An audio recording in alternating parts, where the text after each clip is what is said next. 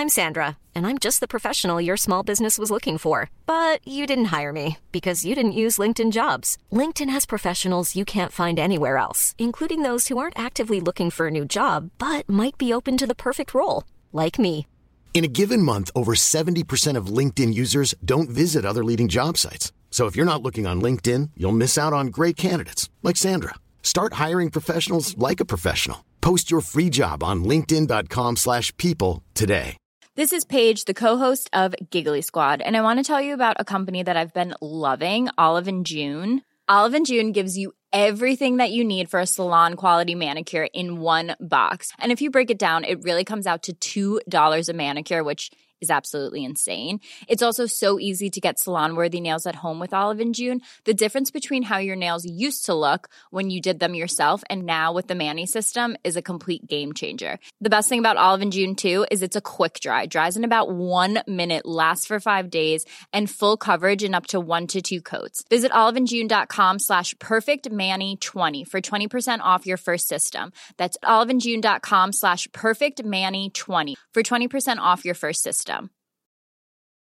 Mom deserves the best, and there's no better place to shop for Mother's Day than Whole Foods Market. They're your destination for unbeatable savings, from premium gifts to show-stopping flowers and irresistible desserts. Start by saving 33% with Prime on all body care and candles. Then get a 15-stem bunch of tulips for just $9.99 each with Prime. Round out Mom's menu with festive rosé, irresistible berry chantilly cake, and more special treats. Come celebrate Mother's Day at Whole Foods Market. Om Erik Thedéen är dum i huvudet. Behöver vi vara oroliga för hur kineser i USA kommer att behandlas? Ja, kanske. Och varför pratar vi så mycket om miljardärer i den här podden? Gör vi det? Ja, gör vi hela tiden. Det här är Fint fullt av pengar med mig, Anna Björklund. Och mig, Isabella Löwengrip. Visst är det roligt att det är så trendigt med framtiden? Mm. Har det inte, men har det inte alltid varit det? Ja, men det, det känns som att det är nu, när jag kollar på, på Paris modevecka till exempel, så var det ju, ehm, de vill liksom, jag märker att de, de vill så ta in framtiden i saker för att de tror att det, det, liksom, det är i huvudet på folk. De vill ha en robot liksom på en, en runway, men de vet inte vad de ska göra med roboten. Så då får den så här strippa med en tjej typ. Eller vad, men jag vad såg gjorde? det. Jag är så dålig på att hänga med i modeveckor. men jag såg att de har ju de, det, st- det mest kända eh, själva företaget just som var väldigt tidiga med robotar, Mm. Boston Dynamics. Just det. Och då har de en av deras robotar då, gick in på själva den här catwalken. Eh, Och först trodde jag att de skulle liksom ha någon form av dans. Tänkte jag, men det kan ändå bli spännande just för att den här typen av robot, jag kommer inte ihåg vad modellen heter, men den kan röra sig åt sidorna också. den, den härmade på något, eller den, ja, den skulle bete sig som något slags djur, men det är ju superuppenbart att det är en robot. Ja, Ja. men, och det som händer är att den här roboten kommer och tar modellens kavaj. Rycker av den. That's it. That's it, ja. Och det, det, det, blir någon slags antiklimax, eller hur? Ja, Och så tycker jag det är varje gång, alltså det, var, det var väl i höstas i Paris som de, när Bella Hadid skulle spraymåla på en klänning på henne. Det, det kändes också så här, bara, okej men why? Eller det var något så konstigt nu, någon kappa som bytte mönster om de lyste med någon så här särskild laser på. Det också så här, det här är inte, det här är liksom inprägat, det ser, det ser alltid ut som liksom, familjen Jetson liksom när de ska hålla på med framtiden. Att det, det, det ser ut som framtiden såg ut förr i tiden. Mm. Eller hur? Mm. De trevar liksom fram hur man ska göra. Ja, precis. Jag tänkte på om... För jag funderade på så här, hur hade man kunnat gjort med den här Boston Dynamic-roboten för att det hade liksom sett, sett okej ut. Det skulle ha en naturlig roll på en modevisning. Ja, så då tänkte jag först så här att de, typ att hon hade haft ett koppel och sen är det en hund. Och Just så det. kommer de in och liksom går tillsammans hela sträckan. Att den är helt naturlig. Ja, Eh, fast det hade ju inte heller funkat. Om man hade satt på roboten typ ett par fina skor. Tror du Ja, det hade precis. varit naturligt? Att den hade varit modellen. Ja, Nej, för det man kände är ju bara så att den här roboten har inget syfte. Alltså, ja vilket den exakt. kanske inte har. Den kanske inte har det. Och jag kände också så här att den, att det är någonting med så här, alltså ett robotars utseende.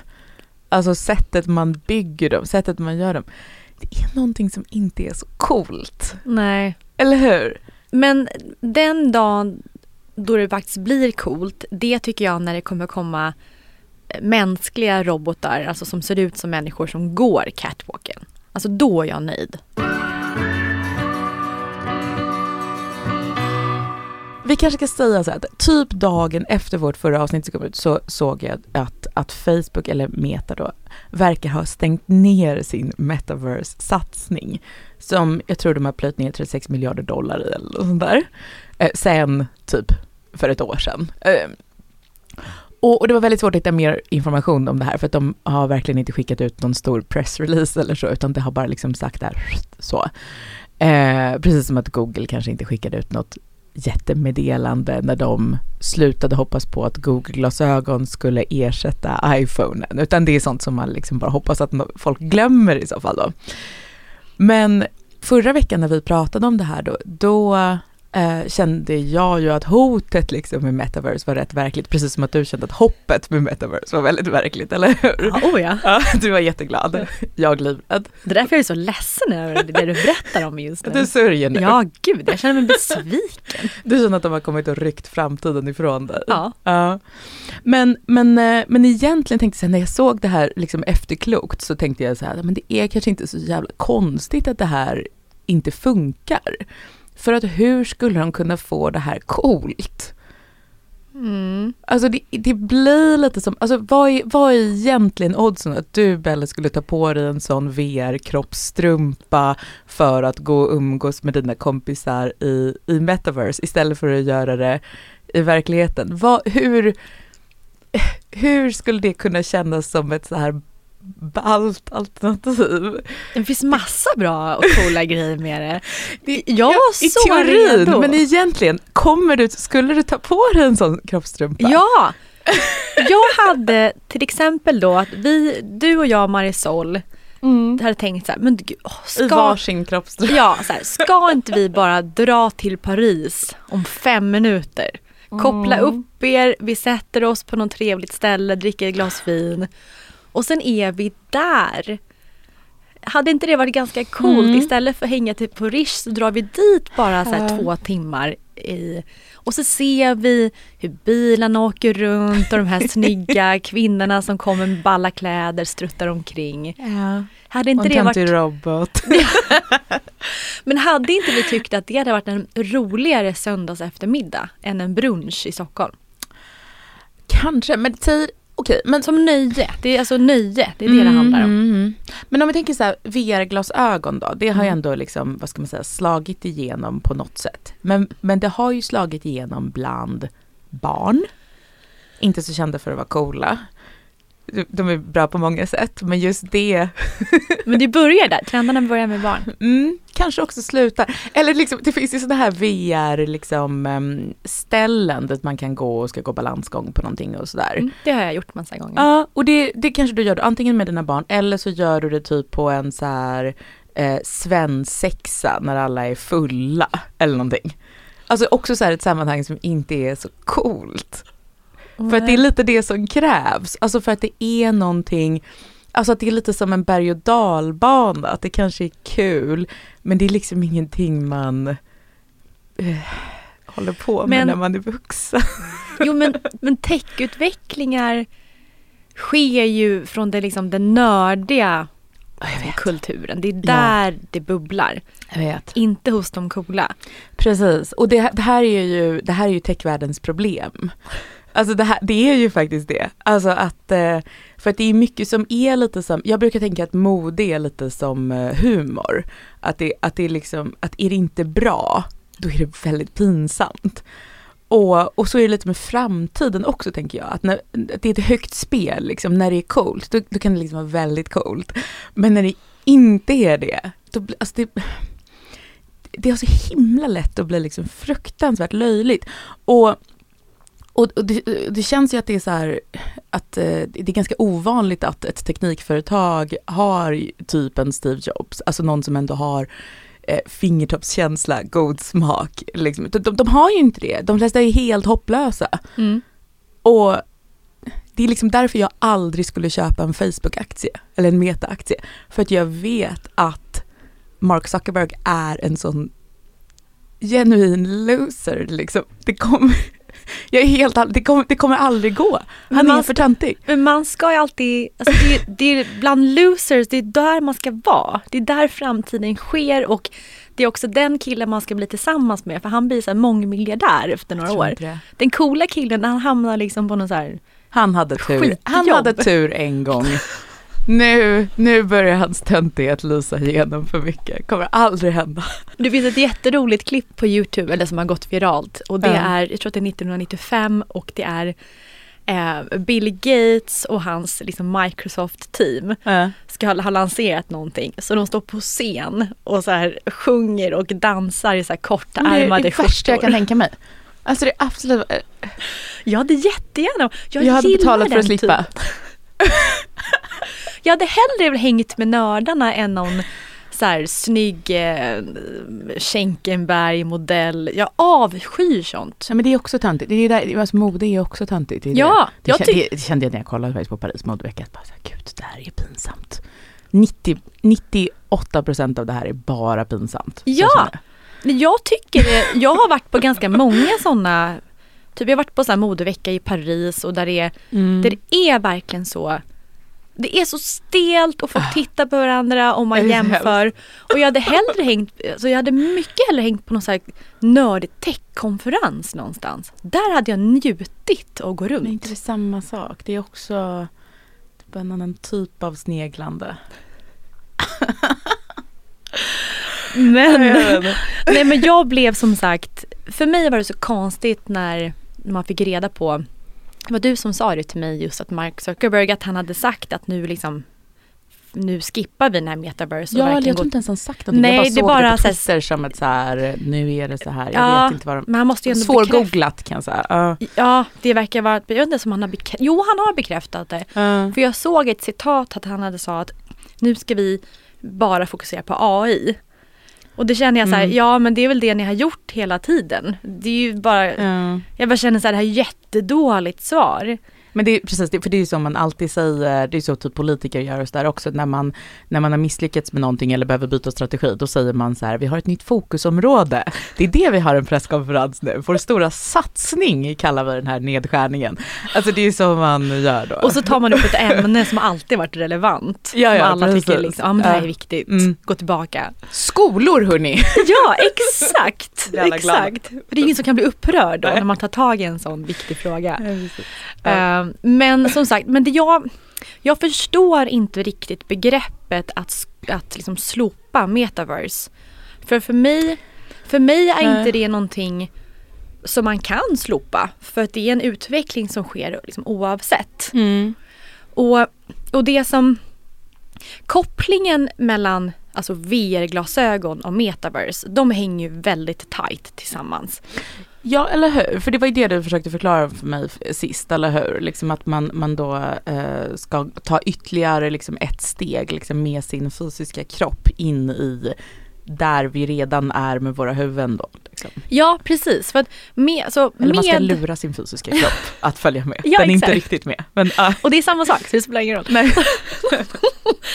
För att tack vare VR-glasögon så kan man då hamna i metaverse. mm. Och metaverse är ju på riktigt liksom ett rum. Alltså du kliver in, du är i Just ett det. rum med tak, med väggar. Det är någon som gör kaffe, det händer någonting.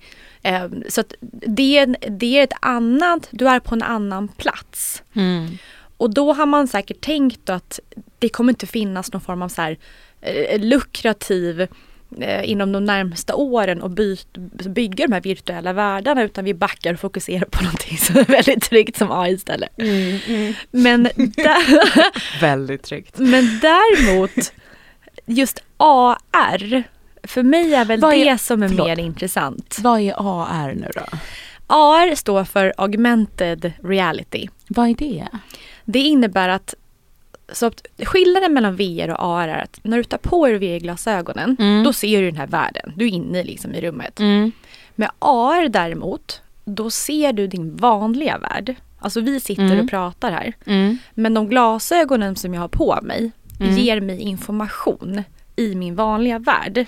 Men är det typ Google, Google-glasögonen då? Mm. Alltså mer så att man tar med sig det eller som en sån eh, lins eh, som, som jag inte vet om det finns på riktigt än. Eller? Ja men det finns det. AR-glasögon Ja, som ja. existerar och det har ju främst kommit där pengarna finns, alltså att det är bolag som köper in den tjänsten. Till exempel så Mhm. Microsoft har en eh, par glasögon som heter HoloSense tror jag. Okej. HoloSense, ja. Eh, och, um, och det, där har man på sig det mycket i så här fabrikslagerjobb då man ser att man kanske behöver använda sig av information när händerna är upptagna.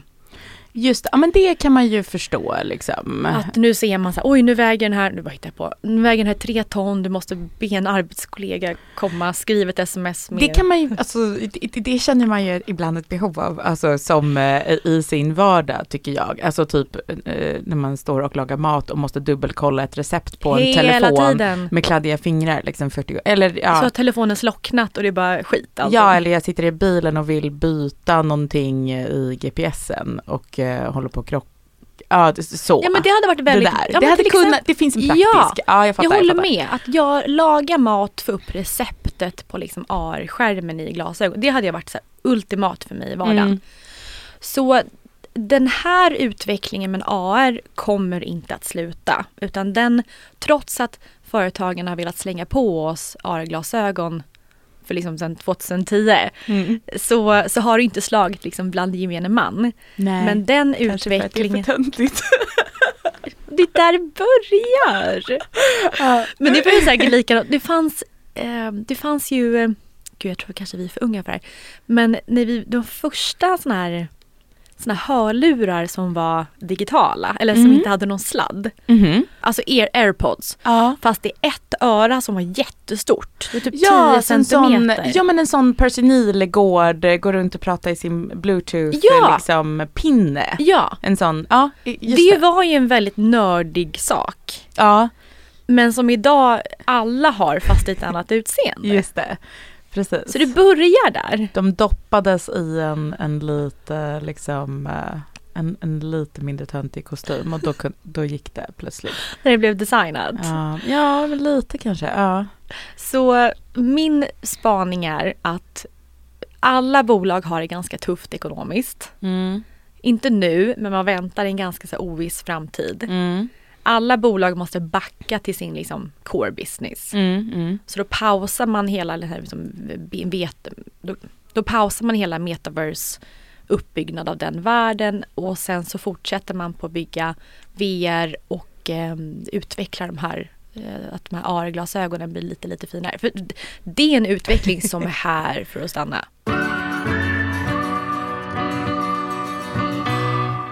Nyhetsmorgon lyssnar på vår podd Bella. Mm. Mm. Roligt. Välkomna. Det är kul att vi kan influera Sveriges största liksom, kanaler med det vi säger. Ja, precis. Det kändes i alla fall så när jag hörde det här. Rika människor ska vi prata om nu som framställs i olika tv-serier bland annat. Vi ser ganska mycket av det här i populärkulturen just nu ju. Succession, White Lotus, Exit, eh, Triangle of Sadness eh, skildrar en del svinrika... De hade då bjudit in en eh, doktorand eh, från ett fint universitet som var expert på det här ämnet, rika i medier. Och som då har en heltidslön för att forska på detta och analysera det och så. Eh, och han eh, sa då att det här beror på att det är rika i medier, det som vi också då eh, berört en del. Eh, det beror på att det finns så många miljardärer. Att vi behöver titta på dem för att liksom lära oss och förhålla oss till det fenomenet ungefär. Ehm, och då tyckte jag så här att, vad kul att ni lyssnar, men ni kanske skulle lyssnat lite noggrannare på vår podd för att eh, du sa ju när vi pratade om Triangle of Sadness då att det pågår en sorts virtuell fransk revolution. Det Mm. tycker jag var ett bra, eh, ett bra liksom beskrivning av det. För att man, just för att man ser rikas liv på närmare håll i sociala medier. Mm. Alltså att det kanske framförallt det som har hänt, inte att antalet rika, och det har ju i och för sig också hänt, men att de, de har kommit närmre liksom. Mm. Och eh, det, det, det, är några som man har mer en relation till då än man kunnat ha tidigare, eller hur? Ja, och sen eh, vad, man, vad rikhet är har på något sätt blivit närmare sig själv. Just de här Downton Abbey, vita handskar, serveras te i ett bibliotek. Mm. Kanske var inte lika provocerande som att man ser en stor yacht och det serveras champagne. Alltså jag tror att den typen av rikhet mm. ligger närmare ens natur lite grann. Att det är också därför den blir mer provocerande. Just det, för att det är också eh, folk då som har blivit rika snabbt och nyligen mm. ofta. Mm. Ja. Exakt. och det är också en annan grej, alltså förutom att eh, de här filmerna och serierna och sådär, liksom den här eh, mediala konsumtionen av miljardärer, alltså som vi håller på med i den här podden också. Vi älskar att prata om, om rika människor. Ja, precis så har det ju varit en väldigt stark trend under ganska lång tid skulle jag säga, med fattigdom mm. i film och tv. Alltså då menar jag alla typer av fattigdom. Jag menar typ alltså, Sagan om ringen. Alltså man tittar på människor, både, alltså all, alla historiska draman eller liksom all sci-fi eller all fantasy. Det är ju folk som typ eh, all apokalyps, eh, liksom tv. Så. Eh, det är ju folk som typ inte har mat, har svårt att överleva. Alla krigsfilmer, alltså det är ju, det är ju resten av kulturen handlar ju om människor som, som har det ganska mycket sämre än vi, eller hur? Ja, det har rätt i. Så har det varit väldigt länge. Ja, alltså det, det har nästan, nästan varit så det har varit. Ja, det är det normala. Att se på någon som knappt klarar sig de närmsta fem minuterna. Liksom. Heja, heja! ja, precis. Eh, så var det jättesvårt som inte är rika. Och eh, då kollar vi ju inte på det för att vi ska förhålla oss till ett fenomen i världen, utan då kollar vi på det för att vi kan relatera till det, eller hur? Mm. Eh, alltså när jag kollar på Frodo, eh, som håller på att svälta ihjäl och jaga dvärgar, eh, då, då eh, inte det för att kunna liksom från ett så här ovanifrån perspektiv liksom eh, förhålla mig till fattigdomen som existerar. Utan det är ju att, att jag kan känna igen mig, eller det där är jag ju, eh, jag sitter ju och undrar då liksom, hur skulle jag göra i den situationen? Det engagerar mig för att jag eh, kan leva mig in i det, eller hur? Ja, sen tror jag också det handlar om att du, du skapar en emotionell liksom, relation till den karaktären som du tittar på. Ja. Du gillar den personen som sliter. Precis. Och verkligen säger jag, jag tycker om dig, jag hejar på dig ja, nu. Ja, exakt. Och, um, och det, eh, annars hade ju inte den här, det här liksom hemska lidandet kunnat vara liksom viktigt för flera miljoner människor som ser det här. De hade, om de inte hade kunnat relatera på något sätt till sig själva eller till, till sina liv, då hade de inte kunnat bli berörda på det sättet och engagerade i den här sagan. Eh, och det här tror jag, det gäller ju rikedomskulturen också. Eller hur? Alltså, ja, ja, eller vill, bryr man sig om rik och vill alltså Man kanske inte hejar på dem på samma sätt, men jag känner ju, alltså när jag har kollat på White Lotus till exempel, alltså det är inte som, jag ser ju dem inte så, alltså även om jag hatar dem, så hatar de ju på samma sätt som jag hatar mig själv ungefär. Eller? Ja, men, ja, men man, alltså man skrattar ju åt dem. Mm, precis, men, ja, men precis, man skrattar åt dem, men på ett sätt, alltså det, det är ju, det är ju en, alltså anledningen att man blir eh, att det känns relevant för ens liv är just för att man känner att oh, de har lite rätt, det är just så här det är. Man kan känna igen sig. Man kan känna igen sig lite precis. Och bo, också både i så här, eh, de fattiga och de rika. Jag relaterade mycket till hororna i White Lotus liksom. Alltså och inte för att jag då är hora, liksom, utan för att det, det funkar så med bra historieberättande. jag kunde enkelt. bara relatera till Tanja. Himla hemskt. Det kunde jag också, men också till hennes assistent. Alltså, eller hur? För det är så det går till när någonting är bra, att man blir engagerad liksom, i de mänskliga ödena. Om man också, ja men bara, dels om det man konsumerar är bra och man då har slagit på den vad ska man säga, grejen i hjärnan där man inte bara ser det utifrån utan, utan just låter sig själv ehm, eh, ryckas med i en berättelse. Mm. För mig var det lite svårt för att många verkligen var så här alla pratar om att White Lotus, att den eh, analyserar att så här är samtiden just nu. Och, mm. Men mycket av det är den här de här roliga scenerna som folk kanske liksom skrattar lite åt. lite, lite grann som du säger, jag förstod inte det roliga. Mm. Det är så. Ja precis, och det, exakt, och det, ja, det var inte så, så man, man satt inte liksom och skrattade jättehögt utan det är mer så, alltså det är ju, det var ju humor men mer så att det var då att alla var lite uppvridna. Ja. Att de rika var lite rikare, de, de, knäpp, de folk var lite lite kåtare än människor är på riktigt, lite girigare än människor är på riktigt, lite elakare kanske. Alltså att mm, det, för det är det mm. satir är typ då, att man kan vrida lite Men svåra är att till exempel, det var någon scen, eller scener i White Lotus där, där folk kommer till hotellet och folk står och liksom vinkar.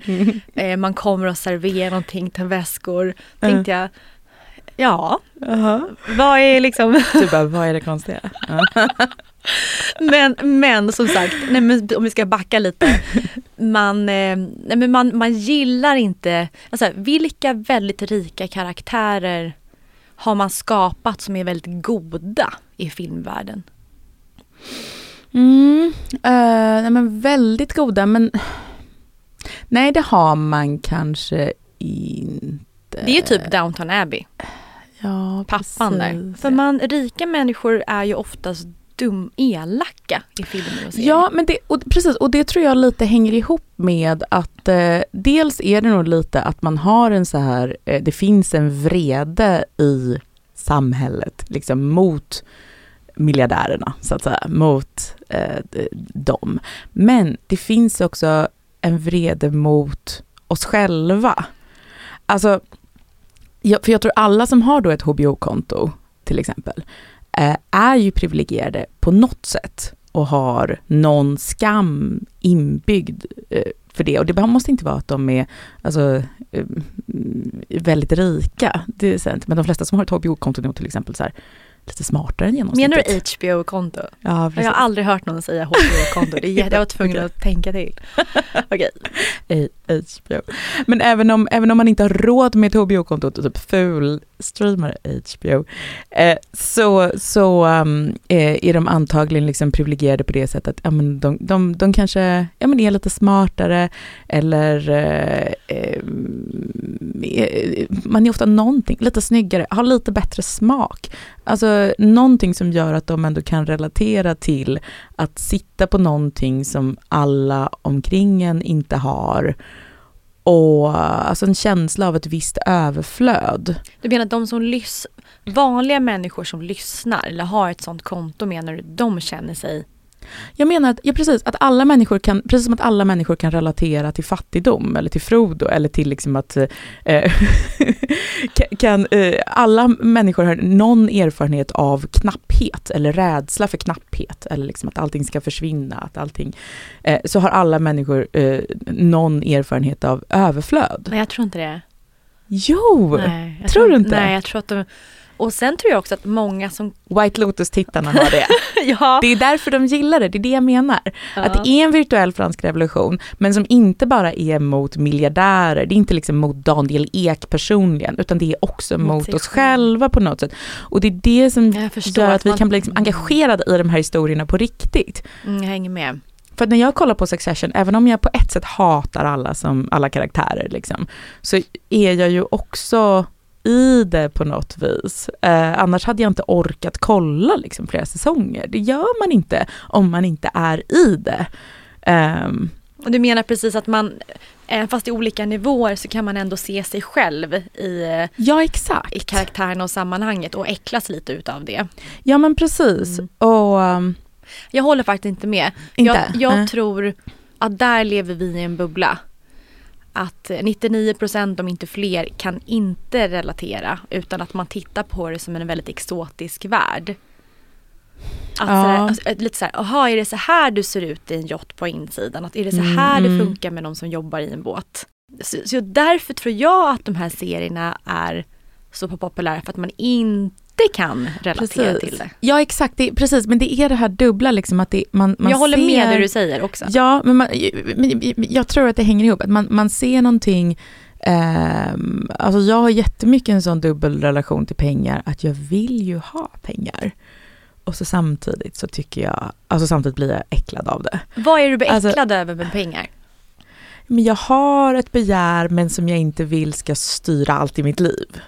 Förstår du? Mm. Att det är liksom någonting, det är, en, det är en, någonting som behöver kontrolleras och tuktas. Liksom. Ehm, jag har behövt tukta mig lite på det, så att jag insåg så här att jag, eh, jag har alltid varit jättedålig på att eh, ge. Alltså jag är generös mot mina närmaste och så där, men jag insåg vid något tillfälle att eh, jag aldrig har gett en enda krona till välgörenhet. Och det är kanske inte så konstigt när man är så här, alltså, vad ska man säga, inte är gammal och förmögen. Men jag har liksom aldrig stannat ens vid en sån, du vet, människa som vill att man ska köpa inför jul och att ge någonting till Rädda Barnen. Alltså jag har aldrig gjort det. Gud vad jag har ju alltid det. Är det sant? Jag har Men, alltid donerat i hela mitt liv. nej, men det, det... Vad skönt att få känna sig som väldigt godhjärtad Ja. Jag brukar Men- inte göra det. jag, jag kom på det här för några år sedan. Så sen dess har jag varit så här, bara, okej, okej, okej. Jag som kristen, det här är verkligen det jag måste öva på. Liksom. Det finns vissa grejer som jag har liksom mer naturligt, eh, men, men det här har inte jag naturligt. Och så är det lite med, eh, med liksom pengar för mig också. Att jag, har, jag har nog förstått att, så här, att jag är lite för intresserad av, eh, för, för mitt eget bästa, liksom, för intresserad av, av det eh, det, kan, det hade kunnat ta över. Och när det har tagit över mer i mitt liv så har det inte varit bra. Jag kan hålla med. När pengarna har tagit över i mitt liv så har det inte blivit bra. Nej, nej eller hur? Eller hur? Du, ja, Det är då det har blivit katastrof. det är då, ja.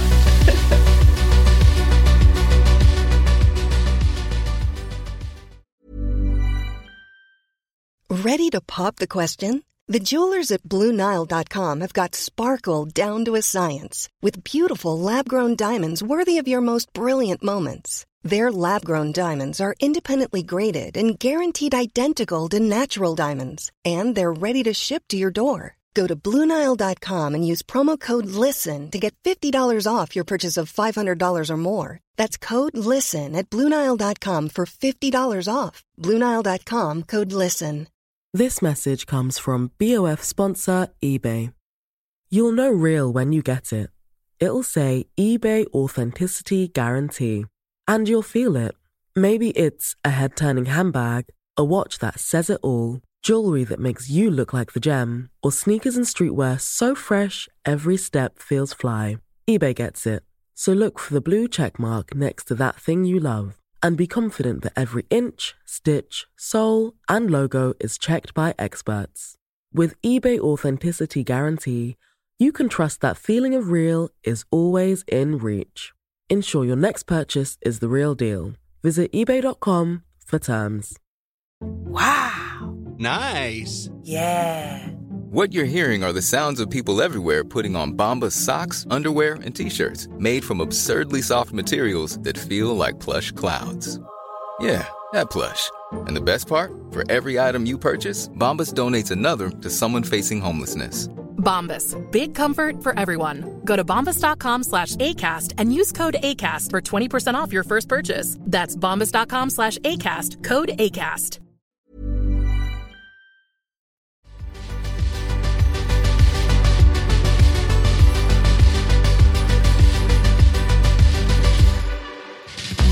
Nu när vi går in i en lågkonjunktur och man vet aldrig hur många år den är. Nej. Jag tror att den kommer bli längre än vad många tror. Mm. Då ska det vara spännande att se vilken typ av film och serie produceras under den typen av år. Mm, exakt. Jag tittade, jag läste nu i SvD i morse så var det Mikael Dahlén, Mm. favoritprofessorn. Han, Han med tänderna och nagellacket. Ja. Eh, handelsprofessorn. Ja. han skrev, eh, för man pratar ju mycket om så här lipstick index. Mm, just det. Lipstick eh, Som index. är då, vänta, att nu ska vi se, att folk köper mer av små lyxprodukter under lågkonjunktur, eller hur? För Mm. att de köper färre stora. Man köper inte då, det klassiska exemplet är att man köper inte en ny bil, men man köper ett dyrt läppstift. Ja men precis. Ungefär. Ja. Exakt. Och, och, och det som var så kul, han, han, han skriver ju alltid så himla mycket, mycket olika fakta. Mm. Och då har man också sett vid en lågkonjunktur så ändras frisyrer runt om i världen. Så, det finns någonting som heter frisyrindikator. okej. Så eh, när det är lågkonjunktur då, av naturliga skäl så, så klipper man håret kortare. För att man kommer liksom inte riktigt ha råd att styla det när det, när det växer. och eh, i U, precis, och när, när det är högkonjunktur så vill man ha mer ett svall, ett glamoröst hår och då går man liksom oftare till Man frisören.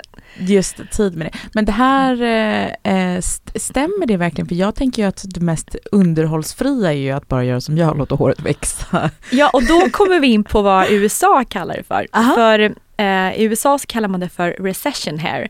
Ja, Och det man bara låter det, jag. vara. Ja, det, Just det. Vad fint att, att min frisyr har ett namn. Men sen var det en annan grej, jag vet inte om det här stämmer.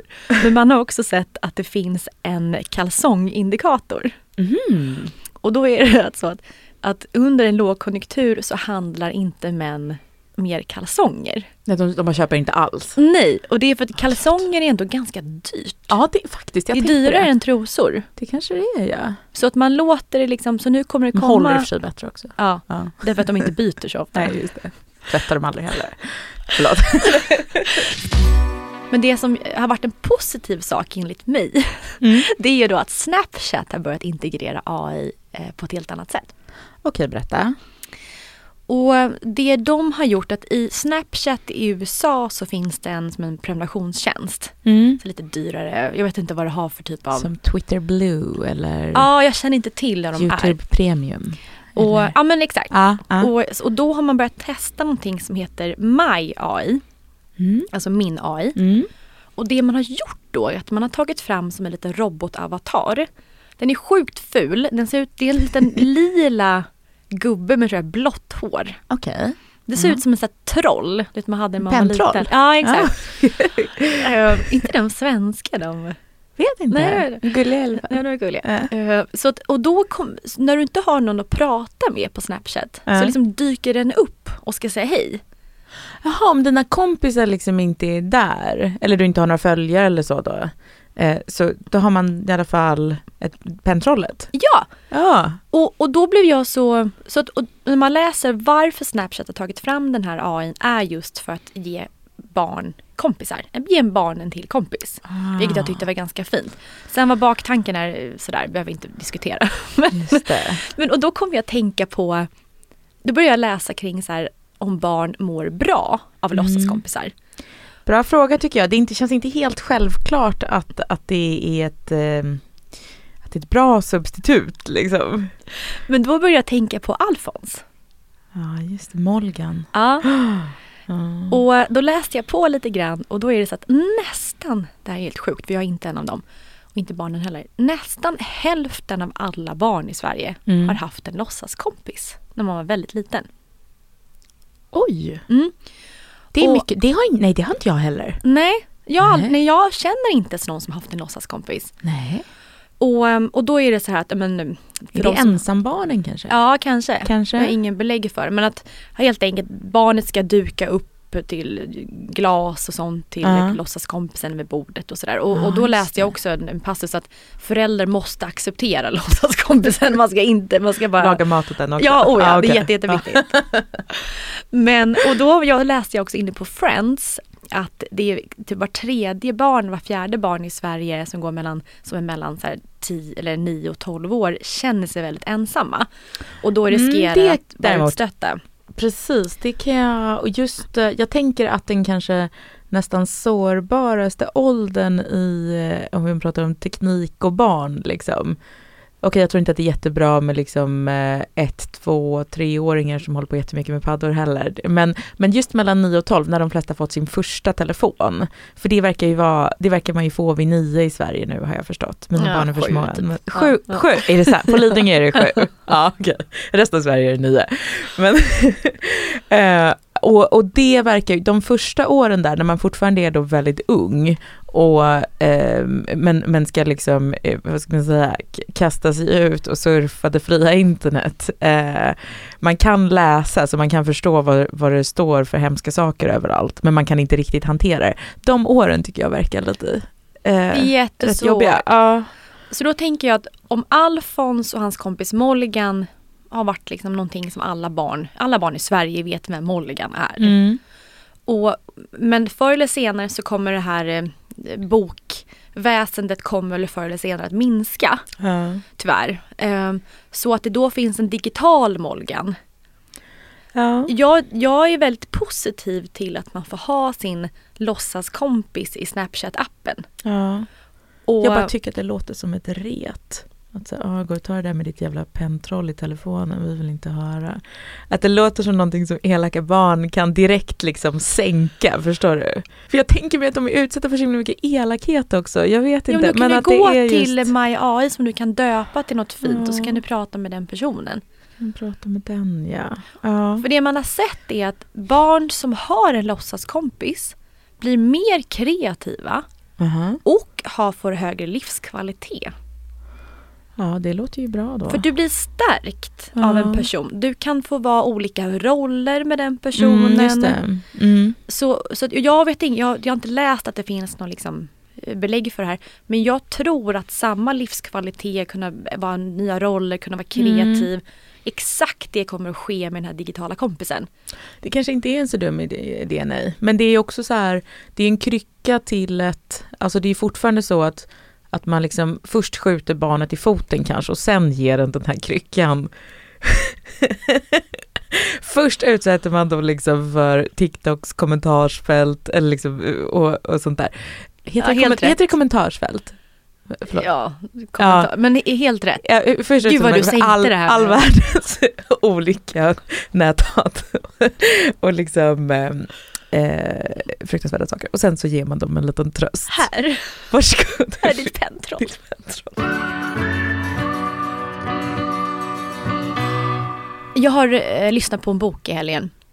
Ja, du har lyssnat på mycket i helgen Mm. har jag förstått, för du har varit ensam hemma. Ja, Paul i Thailand jättelänge. Ja. Och då kom jag på att jag har inte låtit mina hörlurar varit ifrån öronen i typ fem dagar. Så här är jag också. Ja. Är du, är, ja, är du också så? Ja, ja. Så, fort, eh, eh, ja, så, fort jag, så fort det är tyst omkring mig så, så eh, lyssnar jag på en podd eller en, en, någonting. Vad Ja, som helst. Så, men nu har jag kommit till ett problem En med... låtsaskompis. Det är det det det är. det är. Men nu har jag kommit till den nivån att jag har ont i öronen. Ja. Mm. Så nu måste jag på högtalare, men jag rör mig i hemmet hela tiden. Så det är inte hållbart att behöva gå runt med telefonen i handen. Så jag måste ju liksom, det här är ett sätt för mig att avvänja mig kring att lyssna på grejer. Mm. Men i alla fall, det var massa böcker som jag lyssnade på och en av dem som ändå, som jag ändå fastnade för, Mm. mer än de andra, Mm. är en bok som heter Våra förlorade hjärtan. Ja, en roman, eller hur? Mm. Mm. Och den kom precis vid årsskiftet. Mm. Det var typ november, december. Och var, jag gillar inte riktigt romaner på det sättet. nu så här, eh, ha- halshugger jag en hel liksom, genre med böcker. Och jag avskyr deckare, det är verkligen det värsta jag vet. Ja, det... Ja, Ja, så ja. jag gillar mer att läsa fakta. För då får hjärnan jobba. Men, men det här är som sagt det är en bok om vår samtid. Det är en dystopi. Så det här är Just ingenting det. som har skett än. Och det är liksom en, såklart en, en mörk eh, tro Är det i på. framtiden då liksom? Mm. Mm. Och det den här Våra förlorade hjärtan handlar om. eh, Det är att man eh, i boken så pratar de om att det finns en liksom rasistisk förföljelse av asiater. Det stämmer väl lite grann, fast samtidigt så, alltså exemplen på det i Sverige i alla fall tycker jag ofta är jävligt överdrivna. Mm. Alltså jag minns när det var någon, ehm, eh, något så konstverk på Rish för några år sedan till exempel, eh, om eh, det var väl eh, Xi Jinping heter han, alltså Kinas ledare. ja. Eh, På väggen. Ja, precis, med så här djävulshorn eller Mm, någonting. mm. Och då var det eh, liksom människor som blev jättearga för det var då liksom rasism mot kineser. Och tänkte jag så här, nej, det är väl en, en kritik mot en, mot en liksom fruktansvärd diktator. Det, är- det är väl inte, det, ah, Men det, den är svår. Precis, det är en svår avvägning. Så. Eller som vi pratade om, eh, att inte eh, låta kineser äga 5G-nätet. Det kallade de också rasism. Där jag känner så här, förlåt men det är väl säkerhetspolitik. Det är svårt. Mm. Och den här är då, det är en asiatisk kvinna som har skrivit boken och hon då hennes framtidsspaning är att det här kommer att bli värre och värre för asiater. Mm. Och det är då hon pratar är ju dels Boken är ju en roman som handlar om en, en familj så att hon skriver inte så. Men mellan raderna då så är det just, det har ju varit coronavirus Mm. och um, nu så har det varit hela spända situationen mellan nu såklart Kina och USA. Ja, som ju verkar liksom hela tiden trappas upp lite också, eller hur? Ja, som antagligen kommer att bli värre. Ja. Och så att det hon verkligen fångar i den här boken är att det finns en rädsla kring att det här blir värre, att vi måste ha ögonen öppna och också redan nu säga ifrån. Mm. För hon säger att människor som är rädda och fega och inte står upp för varandra när, liksom, när sånt här börjar hända. Mm. Alltså då krattar man manegen för just den här typen av beteende för ett land. Mm, mm. Att man tillåter rasismen eller diskrimineringen av en viss typ av folk, minoritet. Mm. Att man måste redan nu ställa sig upp och säga att det här är inte okej. Ja. Det här, när, man, när hon skriver också boken så, man, så förstår man ju direkt att det, man kan relatera till hela eh, liksom hela förintelsen, att man börjar jaga en liksom folkgrupp. Exakt, för där fanns det ju också den typen av då, vad ska man säga, lite mer, alltså argument som lät rationella, Ja. liksom, som användes mot eh, liksom, gruppen judar. Så. Mm. Och argumentet i den här boken är då, då har amerikanska liksom, presidenten, de har instiftat en lag som heter PACT. Mhm. Och den står för Preserving American Culture and Traditionals Act. Mm. Och den handlar om att skydda de amerikanska värderingarna. Ja, Alltså allting som är anti-amerikanska, liksom bara bort ur samhället. Och, just, Och det är mm, där det startar. intressant. Det, jag, var faktiskt, jag var med i eh, Studio 1 för några dagar sedan, och, eh, alltså som är då Sveriges Radios liksom, tunga nyhetsprogram. Och då när man sitter mellan, när det är så inslag från typ någon utrikeskorrespondent och så, då eh, eh, sitter de här journalisterna liksom och pratar i studion, som är då några av liksom, våra tyngsta journalister i Sverige. Och, eh, och då har de, och så har de massa skärmar så här runt och så var det någonting från CNN där, eh, som var om att ehm, eh, man nu i USA pratar om det som ett faktum att eh, eh covid-19 kom från ett kinesiskt labb. Och eh, vilket ju i Sverige fortfarande tror jag räknas som jättekontroversiellt. Ja, det är en konspirationsteori. Ja, pre- i Sverige säger man att, ja precis, och då, då sa de så här, jaha okej, nu kör de det där. Mm, De bara, det är ju säkert bara en del av eh, eh, det amerikansk-kinesiska informationskriget. Mm. Att det är ju en konflikt som inte bara är liksom vid ett förhandlingsbord om handelsvillkor eller något sånt där, utan det handlar ju också om just så här, vad ska amerikanerna tycka om kineser? Vad ska världen tycka om sipprar kineser? igenom det samhället sipprar in, precis. Det blir narrativ. Ja, exakt. Och, eh, och att man, man, man tycker på något sätt att, att Kina som eh, liksom, begrepp och man gör kanske skillnad på kinesiska folket och kinesiska staten. Det tror jag folk ändå försöker göra och är relativt duktiga på. Men att man ändå ehm, på något sätt ser dem som skyldiga för någonting som har drabbat oss personligen. Att det blir en sån där, att man, man gör dem lite mindre mänskliga, liksom. man gör Ja. dem till lite mer av en fiende. Ja. Och, och varför den här boken drabbade mig så mycket, det var för mitt egna eh, korkade beteende nu när jag var i Thailand. Jaså? För i Thailand så är det väldigt mycket ryssar. Ja, just det. Och, um, Mm, just det. Så att när vi sitter på restauranger och man hör de här ryssarna, de ser lite så här vräkiga ut som många ryssar gör. Man, kan är, man, man, man gillar ser ju inte en, nej, och man ser ju en, man ser att det är en ryss när man sitter på ett man, ställe. ser, man ser när det är en ryss är en ryss. Mm. Ja, det, mm. Och någonstans i mig, bara det här spontana tanken är att jag känner en irritation. Mm, mm. Jag känner, vad fan, jävla Ryssland. Mm. Och så ska ni sprida er och sitta här när jag Ja. sitter och äter lunch. Så ska jag behöva titta på er, det här det. helveteslandet. Jävla viruset som liksom är överallt Där i är det ett världen. virus. Ja, städa bort det. Så ja. Och jag vill gå fram och bara så här, "Va- varför tycker du så här? Ja. Men, men där gör jag ju felet som, som boken Våra förlorade Mm, hjärtan mm. skriver om. Mm. Och, och såklart så kom jag ju på mig själv att tänka så här och jag hade ett jättefint samtal med en, en rysk kvinna, en entreprenör som byggde bostäder där som var superkul. Ja. Eh, och, och det första hon gör när vi, när vi säger hej till varandra är att hon ursäktar sig för sitt land. Ja. Hon säger sitt namn och sen att hon är ledsen för det som har hänt i samma mening. Ja. Och det var lite där det slog mig att vad håller jag på med? Just det, just det. Jag, förstår, jag förstår. Ja. Så, så det jag ville Uh. säga är helt enkelt att Mm. boken var lite så här wake up call för mig själv att var, var, var jäkligt noga nu Isabella, Mm. hur du behandlar och eller snarare så här, vad du tänker om människor som kommer från den typen av land där det finns de här galna ledarna. Mm. Så därför rekommenderar jag verkligen boken Våra förlorade hjärtan. Den, den satte sig i mig. Vi har ju läst Andreas Cervenkas bok Gir i Sverige. Mm, en tredjedel. En tredjedel, okej. Väldigt för mycket fakta där på rad. Tycker du? Okej. Det var, det, den är lite som en, eh, en skolbok, men jag kände också att det kanske är en eh, som skolböcker kan vara en ganska viktig skolbok. Mm, det har du rätt i. Ja, men jag vet inte om jag är lite grumlad. Jag har träffat honom eh, en gång i vintras och då ställde han sig upp och höll ett tal där han citerade mig. Så jag tycker att Därför du gillar honom. Cervenka har extremt gott omdöme. En så smart man, så vettig. Väldigt viktigt att lyssna på vad han säger. när jag känner så här, när man, man konsumerar den delen av eh, nyhetsflödet som handlar om att allt är sämst i Sverige.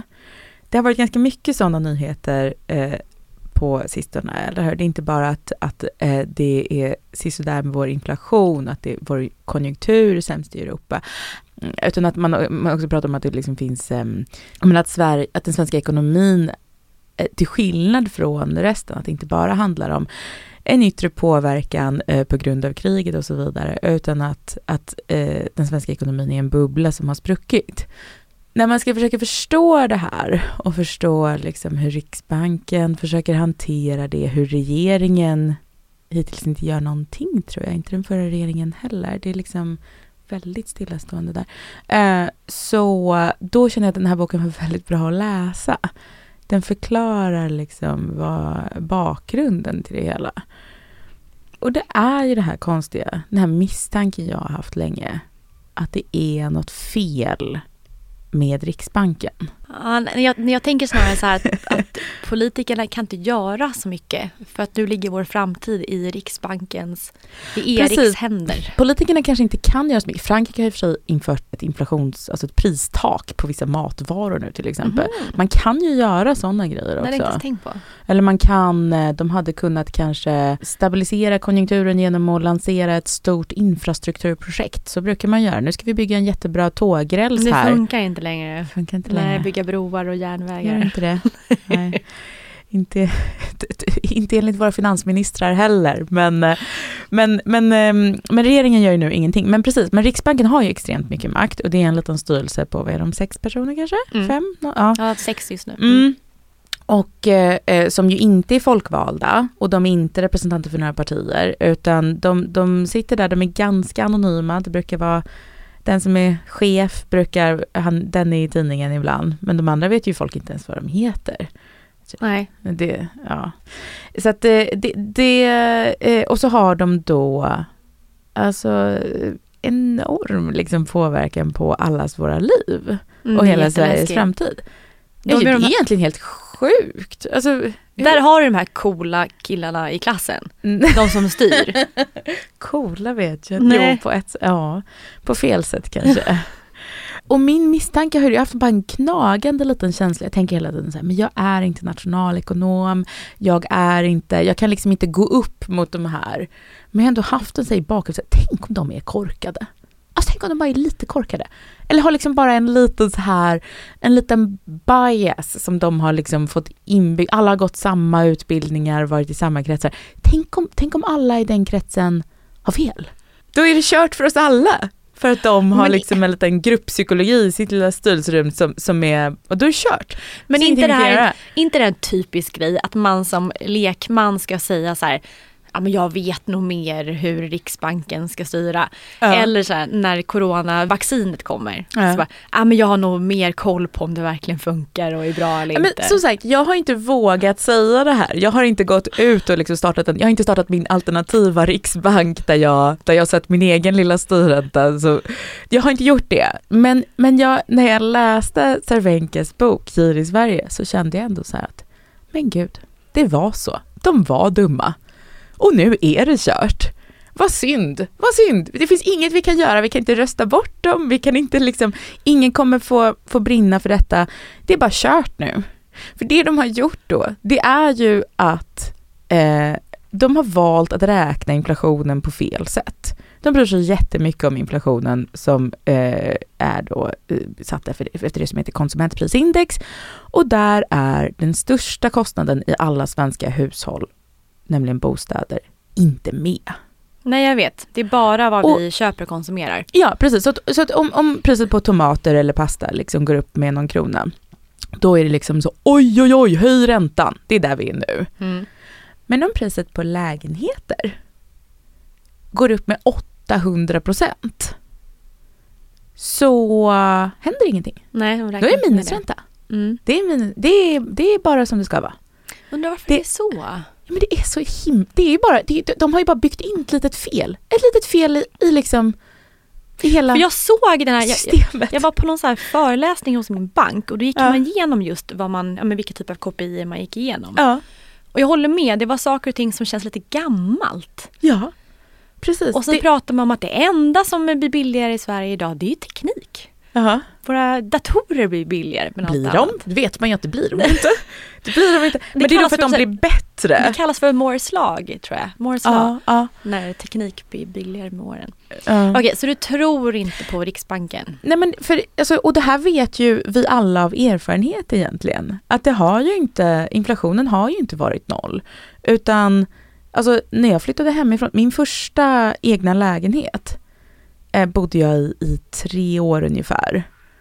Och jag tjänade en miljon på den, när jag, alltså på de tre åren. Så du menar att inflationen har funnits Det var liksom så mycket, jag mycket tjänade min första miljon så att säga. Alltså, och tyckte att så här, det här är ju lite konstigt att jag eh, har bott här och varje dag eh, eh, jag bott här har jag liksom tjänat mer pengar på att bo än på allt annat jag gjort. Så, så, det, så din, din poäng är att inflationen Och sen har ju det fortsatt och fortsatt och fortsatt. tiden. Mm. Och det här, ja precis, det här har vi ju alla vetat. Om man hade räknat med det här i då de här KPI-erna. Ja, exakt. Mm. Då hade de ju reagerat tidigare, då hade vi aldrig varit i den här situationen.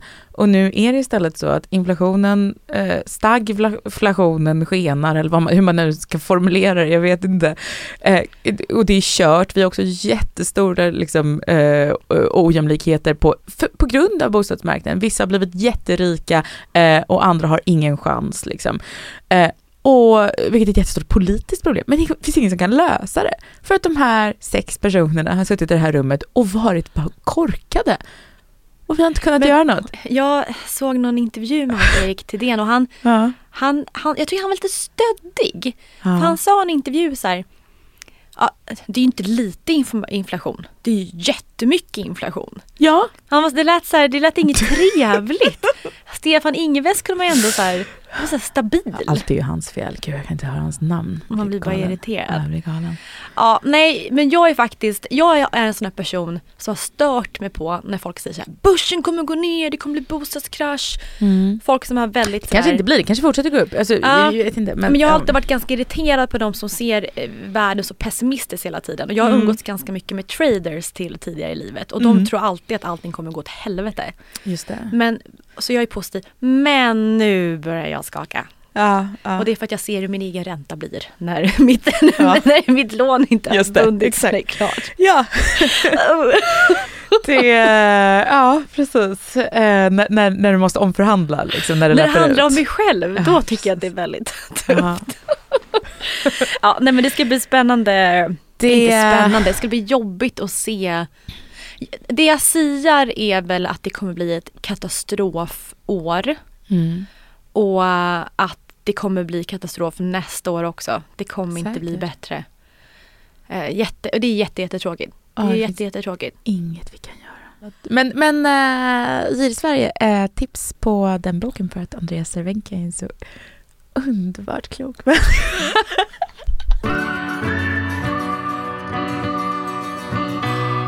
Tack för att ni lyssnade på oss Ja, tack idag. så jättemycket för att ni lyssnar. Eh, dela gärna podden, eh, prata med era kompisar om den och så hörs vi nästa torsdag. Mm. Hej då!